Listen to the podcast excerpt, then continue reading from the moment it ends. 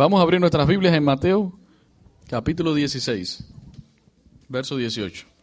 Y el mensaje se titula Dios protege a la iglesia. Y, es, este es el mensaje que quiero cerrar para este año para decirle a la iglesia, al aposento alto, que Dios nos ayuda y que Dios nos cuida. Y hay una segunda parte, ¿cómo vas a responder tú como creyente? ¿Cómo vas a responder, cómo vas a responder tú ante tanto amor y ante tanto cuidado? Bien, ¿por qué quiero tratar este tema y cerrar hoy? Dios protege a la iglesia con este, este mensaje. ¿Cuántos son los desafíos que enfrenta el creyente? El creyente enfrenta desafíos que no los enfrenta el mundo. Otras veces ya lo hemos hablado. El mundo no pasa por las tentaciones que nosotros pasamos. El mundo no pasa por algunas cosas que nosotros pasamos. El mundo pasa por otras que sí pasamos nosotros. ¿Quién hace la diferencia? Cristo en nuestra vida. Entonces, ¿está el creyente solo?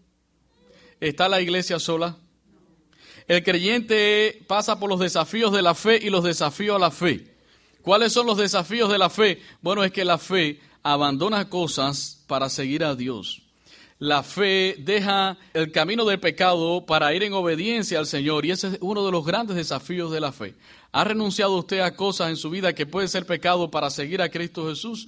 Eso lo hace el verdadero creyente, el que ha recibido esa fe en Cristo. Y número dos, el desafío a la fe. Y son los ataques que recibimos del mundo a nuestra fe los ataques que pueden venir del mundo, del diablo, de, donde quiera, pero que el creyente muchas veces tiene que batallar con estas cosas. Pero el mensaje está aquí, no estamos solos, no estamos solos, Dios está con nosotros, Él es nuestro ayudador. Y voy a leer en Mateo 16, 18, donde, había, eh, donde había, les había dicho hace un rato que buscáramos en la escritura. Y dice, dice ahí la palabra de Dios. Y yo también te digo que tú eres Pedro, y sobre esta roca edificaré mi iglesia y las puertas del Hades no prevalecerán contra ella. Escuche bien, las puertas del Hades no prevalecerán contra ella. Y este mensaje que se está dando ahora, usted lo tiene que ver desde, desde el punto de vista corporativo, la iglesia, pero también desde el punto de vista particular. Si mañana llegara a faltar el pastor, la iglesia no se va a detener. ¿Por qué? Porque la iglesia no depende de un hombre. La iglesia depende de quién? De Dios. Y dice la palabra, Jesucristo decía, ni las puertas del Hades prevalecerán contra la iglesia. Entonces, si el día de mañana ustedes no me ven aquí, la iglesia tiene que seguir adelante. Si usted no llega a ver algún líder que antes estaba y ahora no está, no se desanime, porque la iglesia no depende de alguien, la iglesia depende de quién? De Dios. Y es el mensaje que, que Jesucristo estaba queriendo decir. No veamos la iglesia sola, la iglesia no está sola. Dios está con la iglesia desde el punto de vista como cuerpo de Cristo, pero también lo tenemos que ver desde el punto de vista particular. Repito, el pueblo de Dios es un pueblo bendecido. ¿Y cómo usted se puede dar cuenta? Bueno, una de las maneras de darnos cuenta de que somos un pueblo bendecido es cuando tú miras la paz y la seguridad que tiene un creyente y la compara con la forma o el estilo de vida que tiene una persona que no ha conocido a Jesucristo. Realmente puedes ver que eres una iglesia, que eres una persona bendecida. La iglesia está llena del gozo del Espíritu Santo. La iglesia experimenta el andar en fe. Fíjense, andar solamente por fe. Bueno, no tengo muchas cosas, no sé qué va a pasar en el mañana, pero yo camino por fe en Jesucristo. Él es quien sostiene mi vida. La iglesia se deleita en Dios. La iglesia se separa del mundo. Esto es lo que hace la iglesia. Si usted no se separa del mundo para vivir en pecado, usted no es parte de la iglesia. Pero la iglesia es la que se separa del mundo para vivir para la gloria de Dios. Pero además de todas estas cosas gloriosas que nosotros vivimos en Jesucristo, la iglesia pasa por muchísimos problemas. Miren, problemas familiares, enfermedades, situaciones difíciles, pérdidas. Luchamos fuerte contra el pecado. Y escucha, eso es una de las características del cristiano es lucha fuerte contra el pecado, contra las tentaciones, contra las cosas que vienen a nuestra vida. Si usted no está luchando contra el pecado, no es cristiano todavía y debe analizar su vida si todavía necesita arrepentirse y conocer a Jesucristo. Pero el cristiano tiene esa, esa lucha fuerte con el pecado, esa batalla fuerte con el pecado. Y si el cristiano no está consciente de que Dios está por nosotros, está con nosotros y es nuestro ayudador, posiblemente usted se va a encontrar en una posición de decir, ¿dónde está Dios? ¿Dónde está el amor de Dios que no lo estoy viendo?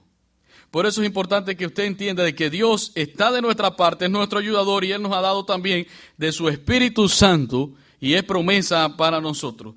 Las cosas que nosotros vivimos en este mundo las vamos a entender mejor desde el punto de vista del cuidado y la provisión de Dios. ¿Alguno de ustedes está pasando ahora por un momento difícil? Posiblemente sí. Entonces no lo mire desde el punto de vista de que Dios se ha alejado, mírelo desde el punto de vista de la provisión, el cuidado y la protección de Dios para nosotros. Aun cuando no entendamos.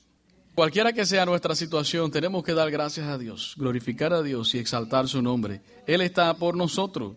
Ahora quiero ver rápidamente el cuidado de Dios en cuatro aspectos fundamentales. Número uno, Dios gobierna a su pueblo. El dueño de la iglesia es Dios, no somos nosotros los hombres.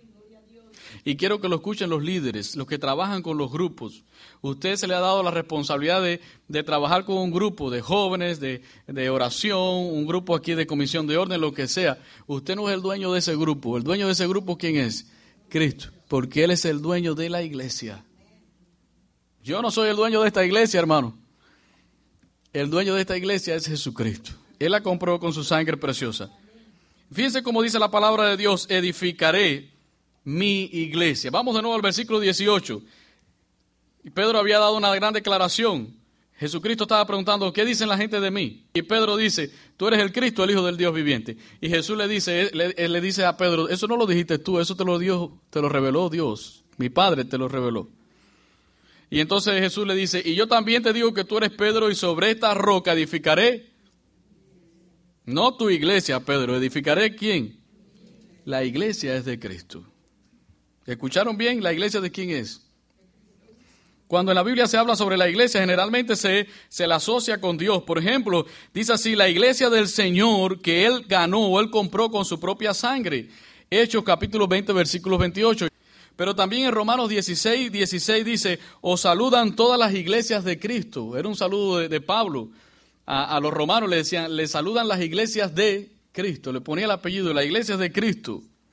Y en, también, también en 1 Corintios 1.2 dice, a la iglesia de Dios que está en Corinto, a la iglesia de Dios, no a la iglesia del pastor. Dice, a la iglesia de Dios que está en Corinto. En Hechos 20.28, yo voy a leer este pasaje completo y dice, por tanto, mirad por vosotros y por todo el rebaño, en que el Espíritu Santo os ha puesto por obispos, para apacentar la iglesia del Señor. Queriendo decir, la iglesia es de Cristo.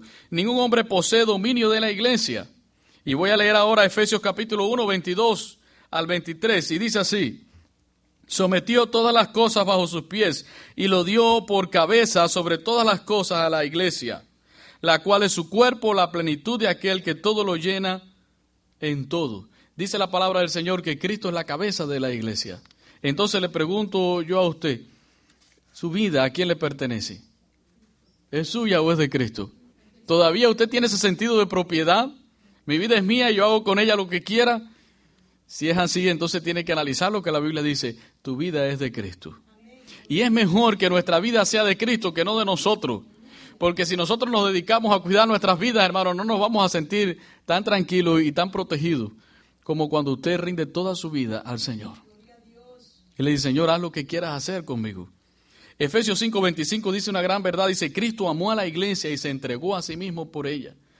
Tú eres objeto del amor de Dios. Tú eres la esposa de Jesucristo. La iglesia es la esposa de Jesucristo. Y dice que la amó tanto que se entregó por ella. ¿Está el cuidado de Dios de la iglesia o no está el cuidado de la, iglesia? Dios nos ama, hermano. Dice que se entregó por nosotros. Y esto, lo, como decía hace un rato, lo tenemos que ver desde el punto de vista corporativo, la iglesia, el cuerpo de Dios, pero también desde el punto de vista personal. La victoria de la iglesia está en que Cristo es su base y su fundamento. También Jesús dice, y sobre esta roca edificaré mi iglesia y las puertas del Hades no prevalecerán. Escuche bien sobre esta roca, sin duda alguna Cristo es la roca. Y el que construye su casa sobre esa roca, hermano, aunque vengan las tempestades, no va a pasar nada. ¿Por qué? Porque esa casa va a permanecer. Esa vida va a permanecer. Algunas personas creen que Pedro es la roca, pero Pedro mismo dijo, aclaró esto. Él dijo en su primera carta, primera de Pedro 2.4, él dijo, acercándoos a Él, piedra viva, a Jesucristo. Dice, desechada ciertamente por los hombres, mas para Dios escogida y preciosa. Y Pedro también dijo, no soy yo, es Cristo la roca, en Hechos 4:11. Dice, este Jesús es la piedra reprobada por vosotros los edificadores, la cual ha venido a ser cabeza del ángulo. Primero los Corintios 3:11 dice, porque nadie puede poner otro fundamento que el que está puesto, el cual es Jesucristo. Y Mateo 7:24 al 25 dice, cualquiera pues que me oye estas palabras y las hace, la compararé a un hombre prudente que edificó su casa sobre la roca. Descendió lluvia y vinieron ríos y soplaron vientos y golpearon contra aquella casa y no cayó porque estaba fundada sobre la roca. Por lo tanto, usted puede decir, mi vida es de Cristo. Y mi vida está siendo edificada sobre Cristo, sobre la verdad de Jesucristo. Él es mi fundamento. Y no solamente eso, Él es el que edifica la iglesia. Dice, sobre esta roca edificaré mi iglesia. Es Cristo quien edifica la iglesia. Nosotros podemos hacer lo que nosotros querramos hacer en la obra de Dios. Pero si Dios no está al frente, si Dios no, no está edificando, en vano trabajan los edificadores. Si Dios no es el que está al frente, el que está haciendo la obra, si no dependemos de Él, hermano, ¿para qué? No, no es Dios, somos nosotros los que estamos trabajando. En la iglesia de Corintios había una división porque algunos querían ser seguidores de uno y otros de otro. Unos querían ser seguidores de Pablo, otros de Apolos y otros de, saben, las cosas que se arman en las iglesias, las divisiones y las cosas. Y entonces eh, eh, Pablo les escribe y dice así, ¿qué pues es Pablo y quién es Apolos? Servidores por medio de los cuales habéis creído. Y eso según lo que a cada uno concedió el Señor. Yo planté, Apolos regó, pero el crecimiento ¿quién lo da? El Señor.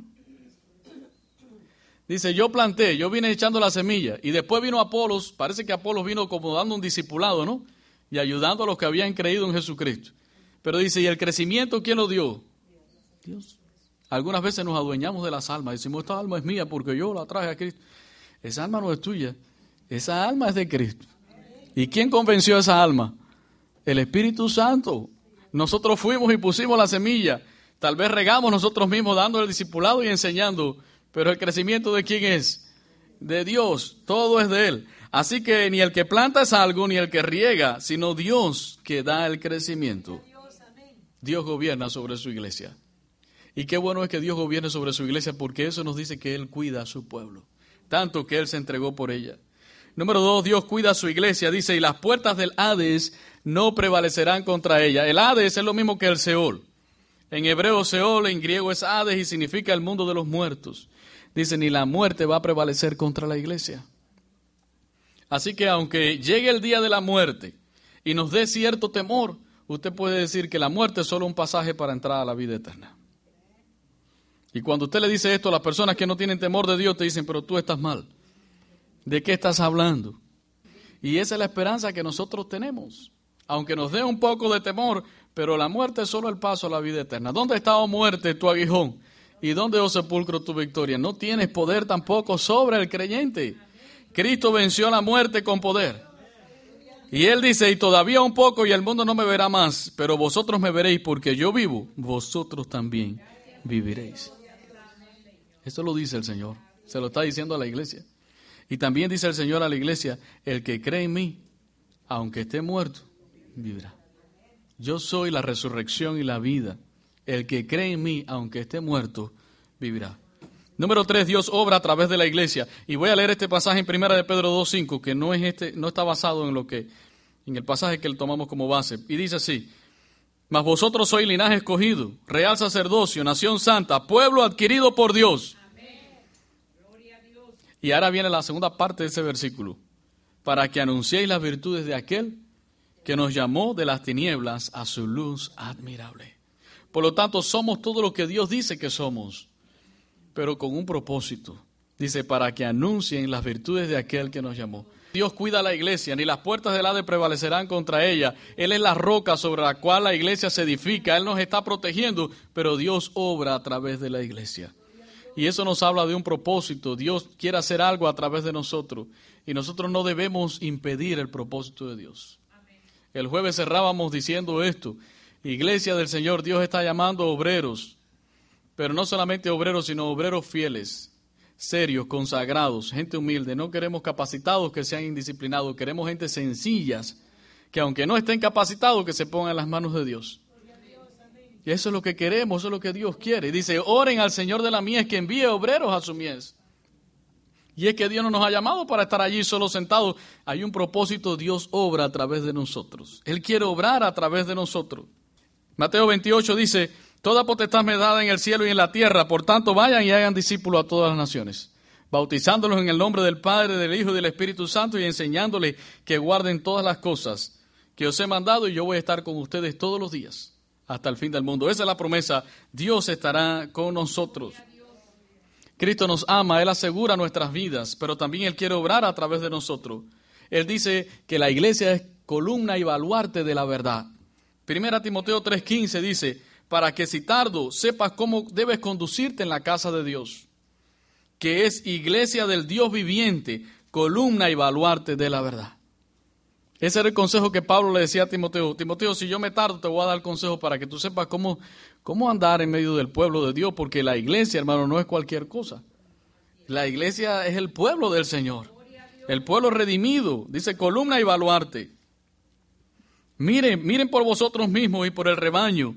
Dicen que el Espíritu Santo les ha puesto por obispo para apacentar la iglesia del Señor. Cristo está en medio de la iglesia. Y yo sé que usted ahora no lo puede ver, pero Él está aquí. Y cuando Juan vio la visión en Apocalipsis, dice que él vio, vio al Cordero en medio de siete candeleros de oro. Miren, se lo voy a leer rápidamente. Dice, me volví para ver la voz del que hablaba conmigo. Apocalipsis 1, 12 al 13 dice, y vuelto para mirar la voz de aquel que estaba hablando con él, dice, vi siete candeleros de oro y en medio de los siete candeleros a uno semejante al Hijo del Hombre, vestido de una ropa que llegaba hasta los pies y ceñido por el pecho con un cinto de oro. ¿Quiénes eran esos siete candeleros? Muy bien. Apocalipsis 1.20 dice, el misterio de las siete iglesias que has visto, de las siete estrellas, perdón, que has visto en mi diestra y de los siete candeleros de oro. Las siete estrellas son los siete, son los ángeles de las siete iglesias y los siete candeleros que has visto son las siete iglesias. Dios estaba en medio de las iglesias. ¿De qué era el candelero? ¿De qué material? Y el oro es el material el que todo el mundo quiere tener, el de más valor. ¿Qué dice eso? Que la iglesia tiene valor, hermano, para Jesucristo. Tanto que se entregó para ella, por ella. ¿Qué hacía el candelero, hermano? Tenía que estar dando luz ahí todo el tiempo, ¿verdad? Dios vela, Dios está en medio de su iglesia para que la luz no se apague, para que la iglesia siga proclamando la luz del Evangelio, para que la iglesia siga adelante. Pero lo más, lo más, lo más maravilloso de todo este pasaje es que Juan puede ver a Jesucristo en medio de la iglesia, guardándola, protegiéndola corrigiéndola también, llamándola al arrepentimiento y ayudándola para que siga adelante en fidelidad. Cristo está entre nosotros. Él nos está ayudando. Y no solamente las iglesias aquellas, sino también entre nosotros. Mateo 18, 20 dice, porque donde están dos o tres reunidos en mi nombre, allí yo voy a estar. Él está aquí. Y número cuatro, Dios nos dio el Espíritu Santo, es nuestro ayudador. ¿Tiene usted el Espíritu de Dios? ¿Cómo lo sabe? Antes de ir a la cruz, Jesucristo le dijo a los discípulos, Juan 14, 26, mas el consolador, el Espíritu Santo, a quien el Padre enviará en mi nombre, Él os enseñará todas las cosas y os recordará todo lo que os he dicho.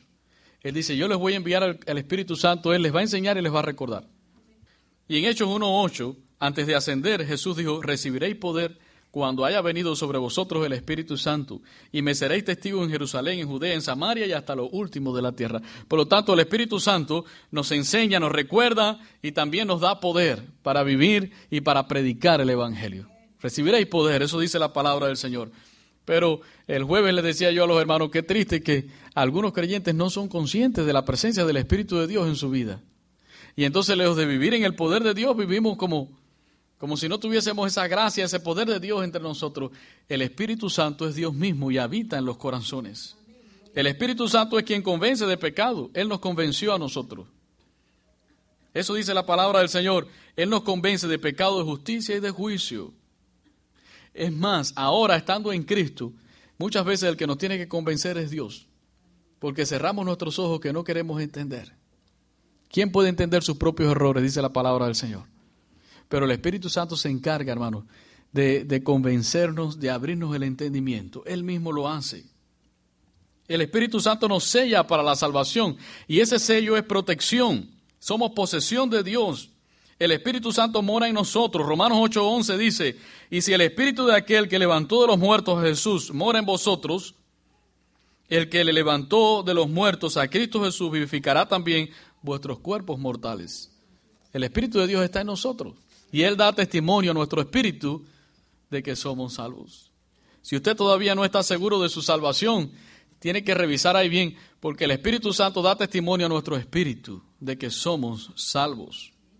Si podemos llevar una vida cristiana fiel, es por el Espíritu de Dios. ¿Cuánto nos ama Dios? No solamente dice que su iglesia es de Él, que su iglesia está siendo edificada sobre Él, que es la roca, que Él trabaja por medio de la iglesia, sino también que nos ha dado el Espíritu Santo para que no estemos solos. El Espíritu Santo es nuestro, nos enseña incluso las escrituras. El Espíritu Santo nos revela la verdad. Dice Juan 16, 13. Pero cuando venga el Espíritu de verdad, Él os guiará a toda la verdad. Yo creo que a veces cometemos errores por no depender del Espíritu de Dios. Porque el Espíritu Santo nos va a guiar a la verdad. Nos va a enseñar qué está bien y qué está mal. Qué es lo correcto y qué es lo que no es correcto. Pero cuando no somos capaces de ver eso, es porque nos falta más dependencia del Espíritu Santo. Yo le digo algo más a la iglesia, ¿cuántos errores hemos cometido ya siendo cristianos por no depender del Espíritu Santo? Y él nos lo Dios nos ha dado el Espíritu Santo para que nosotros sepamos qué es la verdad. Sabemos que la verdad absoluta es Jesucristo. No hay otra verdad como Él. Pero cuando nosotros tenemos que tomar decisiones y tenemos que, que decidir por cosas que no sabemos qué hacer, el Espíritu de Dios es quien nos ayuda. Incluso Él intercede por nosotros, dice la Biblia. El Espíritu produce fruto en nuestras vidas. ¿Por qué todavía no amas a los que no te aman? Necesitas amar, porque la Biblia dice que el fruto del Espíritu es amor, gozo, paz, paciencia, benignidad, bondad, fe, mansedumbre, templanza. Contra tales cosas, dice, no hay ley. El Espíritu Santo comienza a parir todo eso en nuestras vidas. Y tú dices, ahora puedo amar, puedo tener paz, puedo tener paciencia. ¿Por qué? Porque es el Espíritu de Dios en nosotros. El Espíritu Santo nos recuerda las cosas. Juan 14, 26, más el consolador, el Espíritu Santo, a quien el Padre enviará en mi nombre, Él os enseñará todas las cosas. Y os recordará todo lo que os he dicho. Los discípulos estuvieron con Jesús, pero para escribir las escrituras ellos necesitaban ser recordados por el Espíritu de Dios, como también nosotros. El Espíritu de Dios nos faculta con los dones espirituales. Cada uno de nosotros tiene dones que Dios nos ha dado. Así que hay que desenterrar todo eso para servirle. El Espíritu Santo nos da poder. Diga conmigo, me da poder. Esto es real, hermano. Usted puede sentir el poder de Dios en su vida. Recibiréis poder cuando haya venido sobre vosotros el Espíritu de Dios. ¿Para qué? Para ser testigos. El Espíritu Santo nos llena. La Biblia dice ser llenos del Espíritu Santo. Básicamente en toda la Biblia encontramos el testimonio del amor y el cuidado de Dios. Dios nos ama, hermano. Dios nos cuida. Por lo que usted puede estar pasando ahora mismo, usted tiene que tener la seguridad de que Dios está allí. De hecho, el Espíritu Santo ya está dentro de usted. ¿Es consciente de ello? ¿Cómo vamos a responder nosotros como iglesia? Bueno, lo que Dios quiere de nosotros, hermano, es que nos consagremos más a Él. Que busquemos más de su presencia y que andemos en santidad. Ese es el llamado de Dios para nosotros, iglesia. Dios está con nosotros. Las promesas de Él son para nosotros. Pero a veces la iglesia no lo ha entendido bien. Dice, ah, yo soy salvo, Dios me ama, ya puedo hacer lo que yo quiera. Yo soy salvo, Dios me ama, a fin de cuentas Dios me perdona y ya, Él me va a recibir al final. Si alguien piensa así, hermano, debe, debe, debe convertirse a Jesucristo. Debe venir a Cristo en arrepentimiento. Nosotros sabemos que podemos caer y Dios nos levanta y nos restaura y Él sana nuestras heridas, Él es nuestro sanador. Eso dice la palabra del Señor. Pero nosotros no podemos pensar que vamos a vivir toda una vida tratando de burlarnos de Dios y haciendo cosas ocultas y en pecado. ¿Por qué? Porque Dios nos ama, dice que Dios nos ama y ya como me perdonó yo puedo hacer lo que yo quiera. Dios nos ama, hermano. Fíjense cuánto te ama Dios que Él se entregó por ti y por mí. Ese es el gran amor de Dios. Pero ¿cómo tú vas a responder? Viviendo en santidad. La persona que entiende verdaderamente la gracia de Dios es la persona que vive a los pies de Cristo. Cuando la persona entiende que ha sido amada, que ha sido perdonada y que aún así Dios le ha dado el Espíritu Santo, que está construyendo su vida sobre la roca, que Jesucristo dijo, yo estaré con vosotros todos los días hasta el fin del mundo, que está seguro de la salvación, hermano, esa persona tiene que vivir a los pies de Jesucristo. Entonces, ¿qué es lo que Dios nos pide? Ya que yo les amo y les doy promesa y que yo voy a estar con ustedes, vivan en santidad. Santifíquense, apártense para la obra del Señor, para Dios mismo, y vivan para su gloria. Este es el mensaje que les dejo a la iglesia en este año que se nos terminó. Dios es grande, Dios es maravilloso. Dios quiere hacer cosas grandes entre nosotros. Dios ha hecho cosas grandes entre nosotros. Doy gracias a Dios por toda la iglesia, por la obra de Dios entre nosotros, pero Dios quiere eso. Dios quiere que se levante un pueblo, pero un pueblo que sea fiel, que le busque, que sea sencillo, humilde de corazón y que se entregue a Jesucristo en santidad. Vamos a orar en esta tarde. Yo les invito a ponerse de pie y vamos a orar pidiendo al Señor Dios del cielo, ya que me amas y lo he visto por la palabra, por mi vida, el testimonio, yo me consagro a ti. Oremos, Padre, en el nombre de Jesús. Damos gracias por tu palabra y recibimos, Señor, este mensaje. Tú estás por nosotros. Tú no estás en contra de la iglesia.